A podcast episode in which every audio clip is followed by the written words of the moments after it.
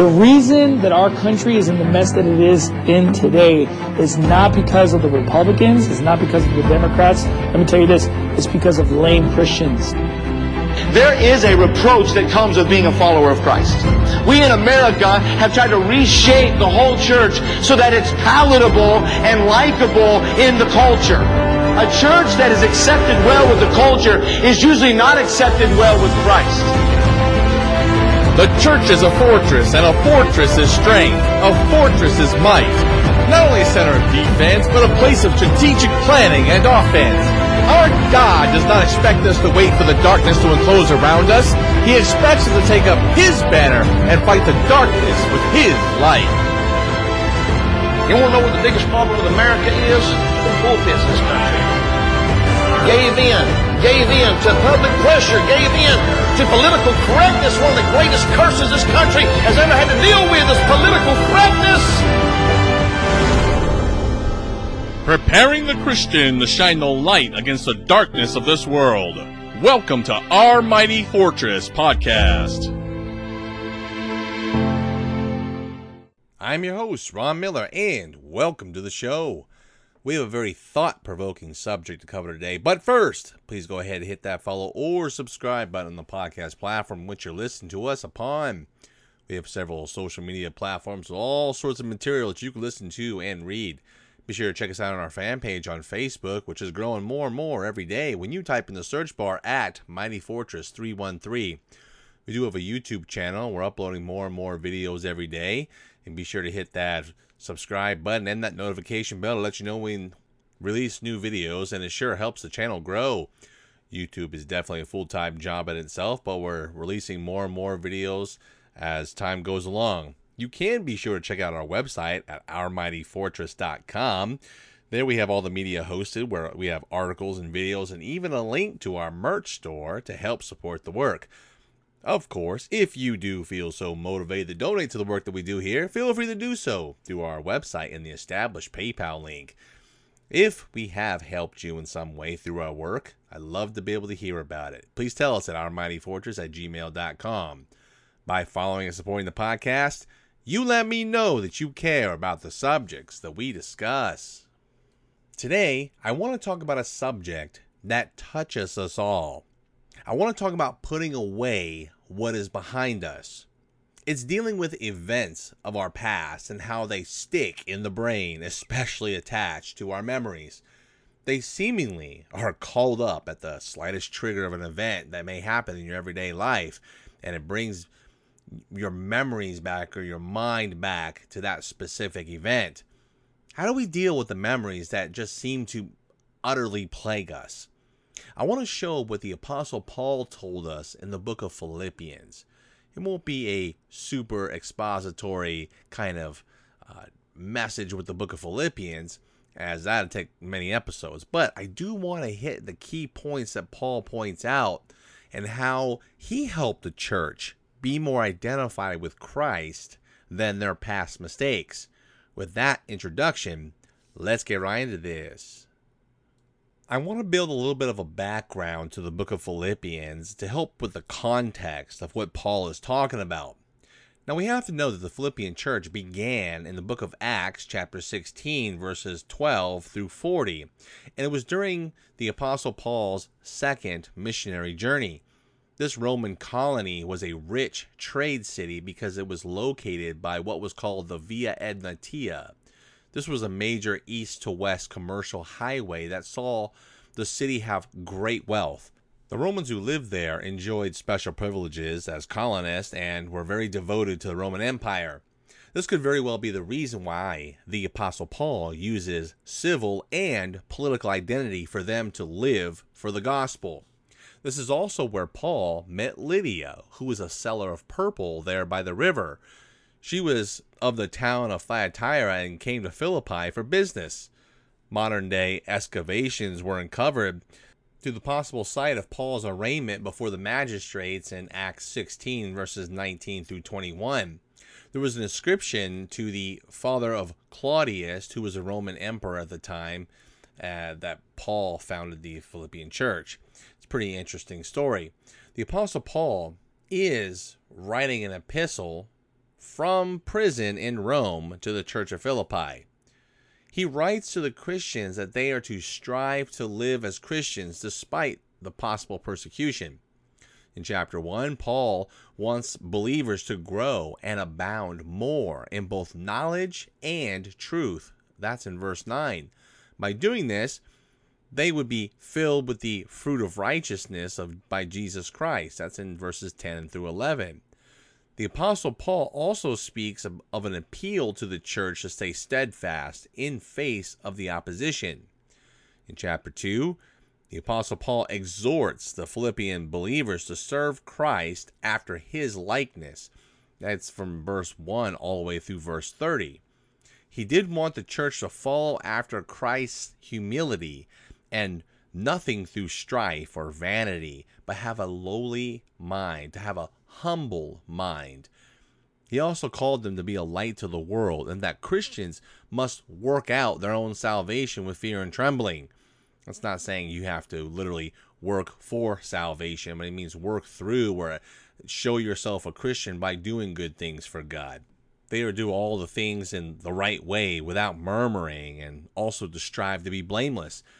In this chapter, the Apostle Paul also recommends Timothy and then Epaphroditus, who was very sick but got healed by God. He wanted the church to receive him and rejoice in this particular blessing because he was healed from his sickness by God. That's amazing. This brings us to chapter 3, and that's really going to be the focus of this podcast. Paul expresses the righteous example that he wants the church to follow after through faith in Jesus Christ. He exalts Christ over the aspects of the law, and the emphasis is not placed on the flesh, which is verses 1 through 10. Paul demonstrates that the church is to strive towards the goal, as he nor they have attained the goal yet, but they are to mark those who are pursuing after the goal and the prize, which is the high calling of Jesus Christ. That's verses 11 through 14. He also encourages the believers in the church that they are to be perfect minded and mark those who serve as a good example. It says in verse 15, Let us therefore, as many as be perfect, be thus minded, and if in anything be otherwise minded, God shall reveal even this unto you. Nevertheless, whereto we have already attained, let us walk by the same rule, let us mind the same thing. Brethren, be followers together of me, and mark them which walk so as ye have us for an example. And right after this set of scriptures, it goes right into the warning for those who are going to come along and be the enemies of the cross of Christ and their utter destruction. It says in verse 18, For many walk, of whom I have told you often, and now tell you even weeping, that they are the enemies of the cross of Christ, whose end is destruction, whose God is their belly, whose glory is in their shame, who mind earthly things. Chapter 3 then finishes on a positive note when Paul says, For our conversation is in heaven. Now, that's not talking about us talking. Conversation in old style English is about a lifestyle, how you lived. It wasn't just about your speech, but also how you lived. So it says in verse 20, For our conversation is in heaven, from whence also we look for the Savior, the Lord Jesus Christ who shall change our vile body, that it may be fashioned like unto his glorious body, according to the working whereby he is able even to subdue all things unto himself. The first three chapters lay a framework by which the Philippian church can live and be encouraged in the Christian life. What's important to note is that Paul's intention in writing this portion of Scripture is to demonstrate to the Philippian church that one, we are dead to sin and alive in Christ. And two, we are free from the bondage of sin.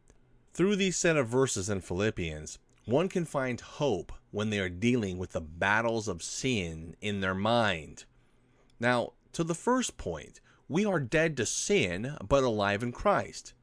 In closing chapter 2, the apostle Paul is asking the church to rejoice in the in the brethren that were healed from their infirmities. In verse 1 of chapter 3, The Apostle Paul is telling the, ch- the church to rejoice in the Lord and that he is going to say some things again to them that are not grievous, but are safe for them to hear. Paul then begins to warn them of who he calls dogs and evil workers. It says in verse 2 Beware of dogs, beware of evil workers, beware of the concision. In verse 3 For we are the circumcision which worship God in the Spirit and rejoice in Christ Jesus and have no confidence in the flesh though I might also have confidence in the flesh, if any other man thinketh that he hath whereof he might trust in the flesh, I more. And then he goes on to list his qualifications as a Jew, as there would be Judaizers who would challenge Paul's authority in the knowledge of the Hebrew scriptures and rituals. The Apostle Paul was the Hebrew of Hebrews, he said, and being from the tribe of Benjamin, he was also a Pharisee. He was also a very zealous Pharisee, so much that he persecuted the church. As far as following the law practically, he was blameless. He says this in verse 6.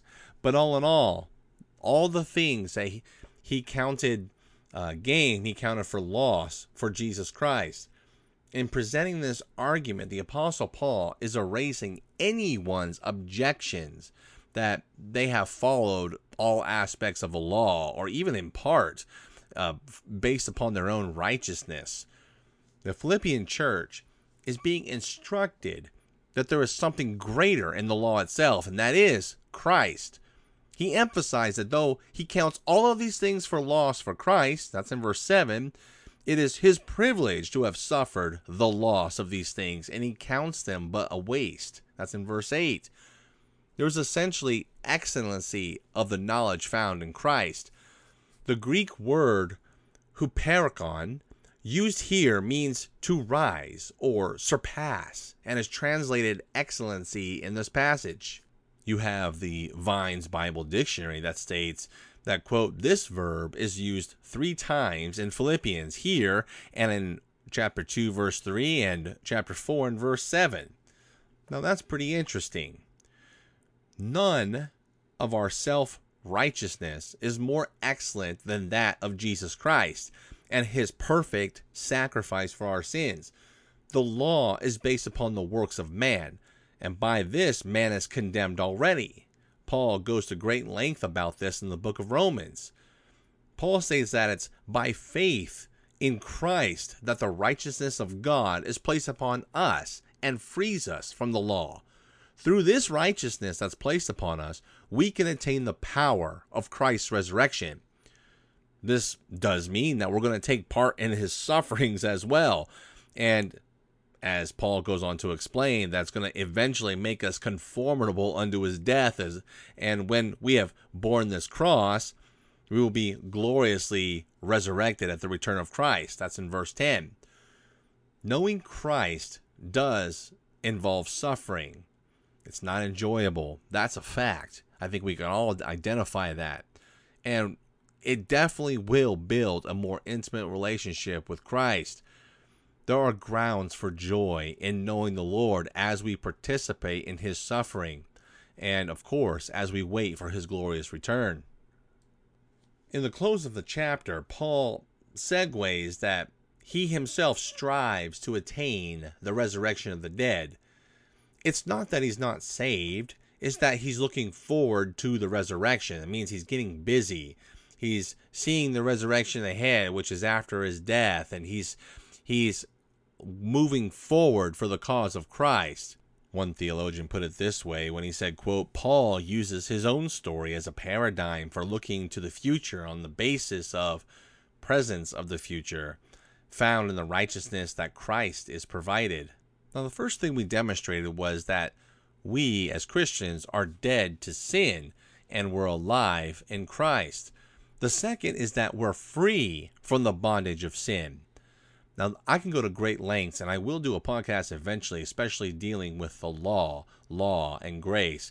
But we do have to understand that we are no longer under the bondage of sin.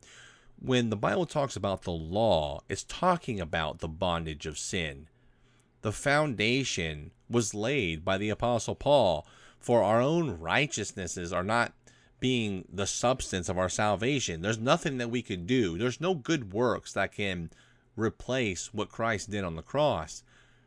Paul also puts himself before the church, stating that he has not attained perfection himself, but strives to follow after the image of Christ Jesus until the day of resurrection. That verses 11 through 12. In verse 13, the Apostle Paul says something pretty remarkable. He says, Brethren, I count not myself to have apprehended, but this one thing I do, forgetting those things which are behind, and reaching forth unto those things which are before, I press toward the mark for the prize of the high calling of God in Christ Jesus. Before the Apostle Paul got saved, he persecuted the church of God, thus jailing and even having various saints murdered. These actions fall under the law and its condemnation.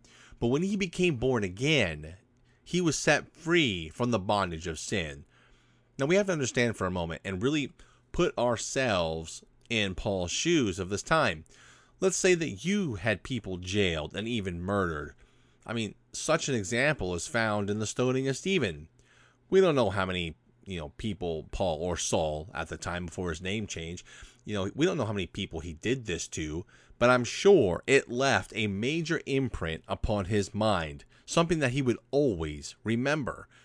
He would go back to those churches and he'd see the faces of the wives of whose husbands he killed or had killed and remembered the husbands and the fam uh, the, maybe the wives that he had killed or you know or children or whatever family members.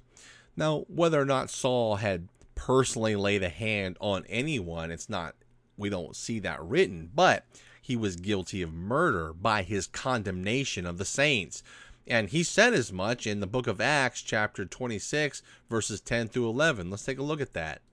He says in verse 10, which which thing I also did in Jerusalem, and many of the saints that I shut up in prison, having received authority from the chief priests, and when they were put to death, I gave my voice against them. And I punished them often in every synagogue, and compelled them to blaspheme. And being exceedingly mad against them, I persecuted them even unto strange cities. Paul would remember these events, and he had to deal with them the same way any other believer would. It doesn't matter what took place in his past, but rather that he looks forward to his new future with Christ.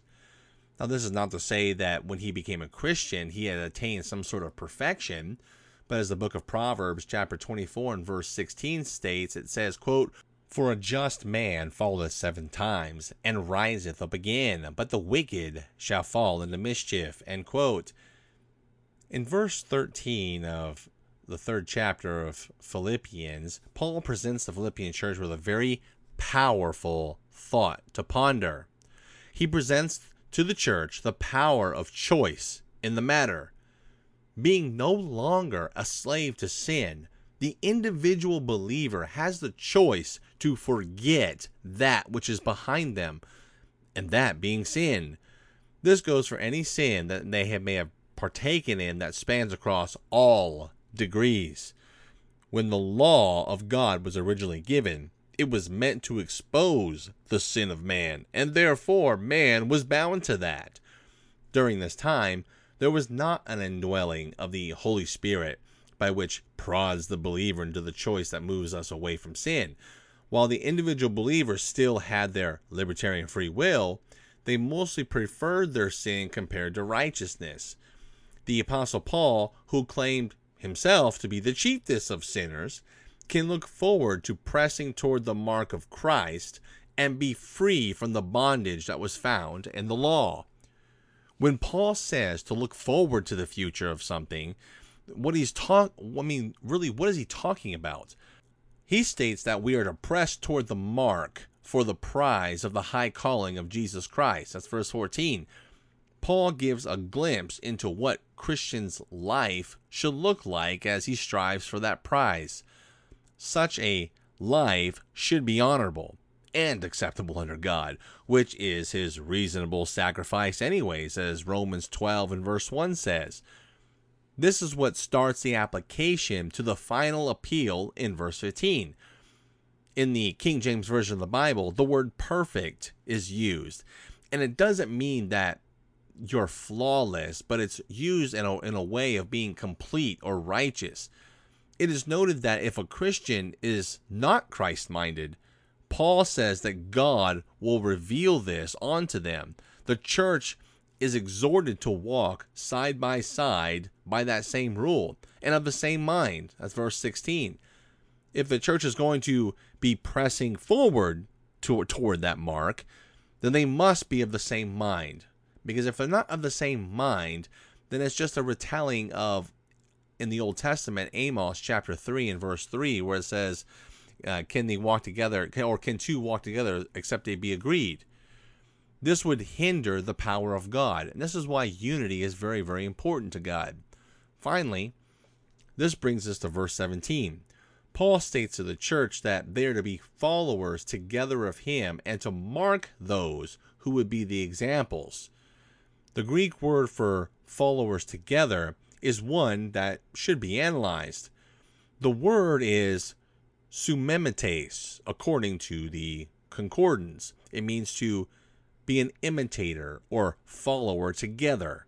The word in this form is only used in the New Testament once, and that is in Philippians 3:17.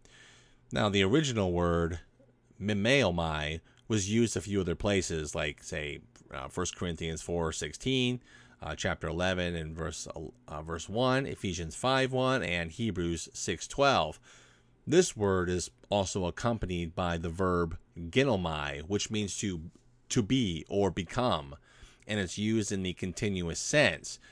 The significance for this word is that the apostle Paul talks of following godly examples as they follow after Christ, to imitate and become followers after Christ. It's very powerful wording. This is important in developing the next generation of Christians since they're going to become the examples once the previous generation passes off the scene.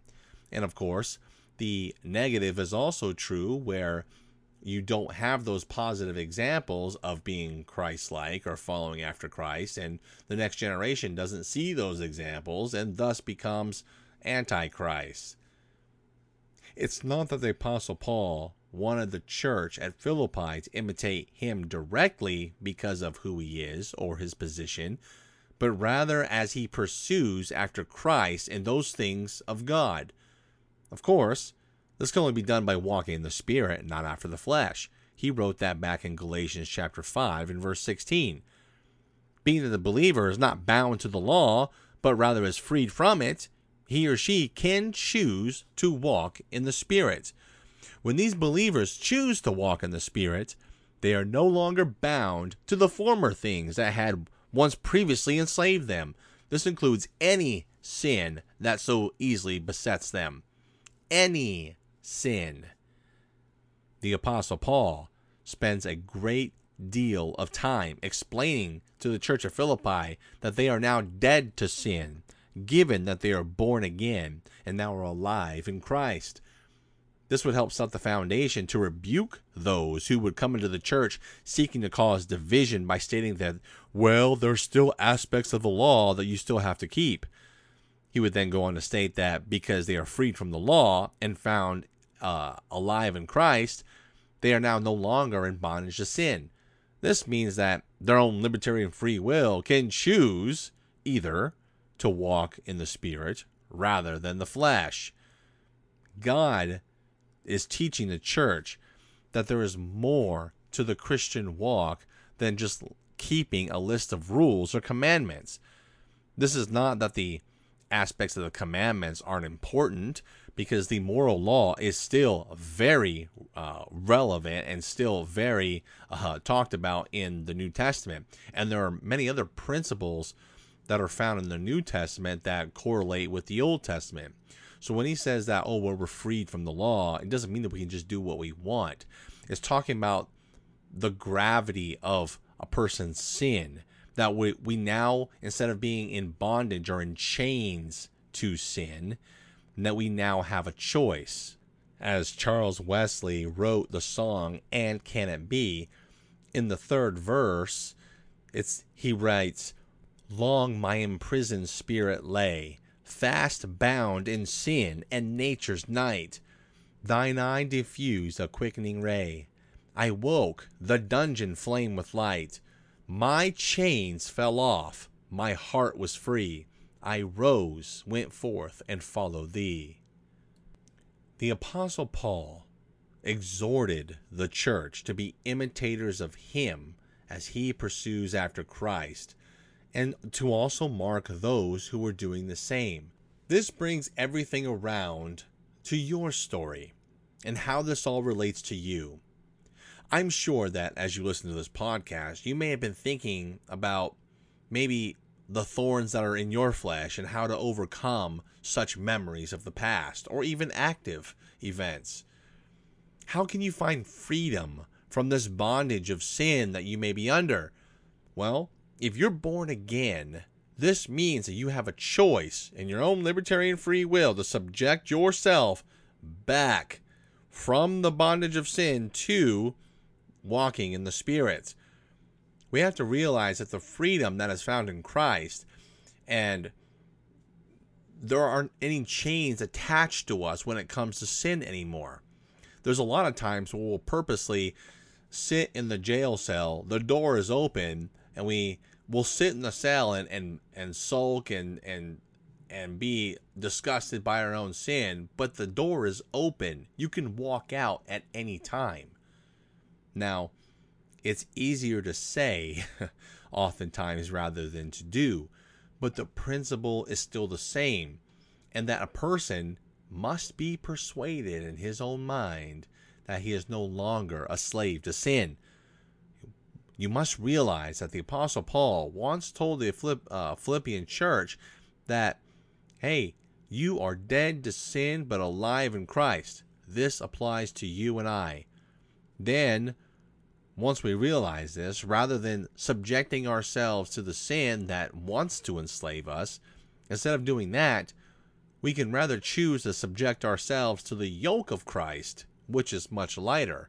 In Matthew 11 and verse 30, Jesus himself says, For my yoke is easy and my burden is light. End quote. One of the best ways to get your mind right, especially during times of temptation, is bringing biblical verses to mind. Find verses that you can memorize and find comfort and relief. You can take verses such as Psalms 51:10, "Create in me a clean heart, O God, and renew a right spirit within me." There are so many verses that you could use, and you can uh, find verses tailored to a particular thorn in the flesh that you have. I mean, you could write these down on, say, three by five cards, or put them in the um, in the notes section of your phone that you have. Uh, you can carry that with you and just memorize them through your day. When there's a reoccurring thought, you can just stop your say stop yourself and say, "I'm no longer a slave to this." Then you can quote the scripture behind it. Now, again, you must be persuaded in your own mind for this to work. But it's very effective because God promises that we're no longer slaves to such sin, even if the battle takes place in our mind. There's so much more to say on this subject, especially with specific sins and hang ups that plague us.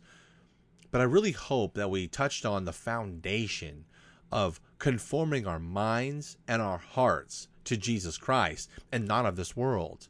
I pray you learn something very valuable to help you in your walk. I want to thank you for listening and be sure to follow us on the podcast media. Take a look at our website, ourmightyfortress.com, and subscribe for more updates. Stay tuned next time for more great content, and remember to find your refuge and strength in our mighty fortress.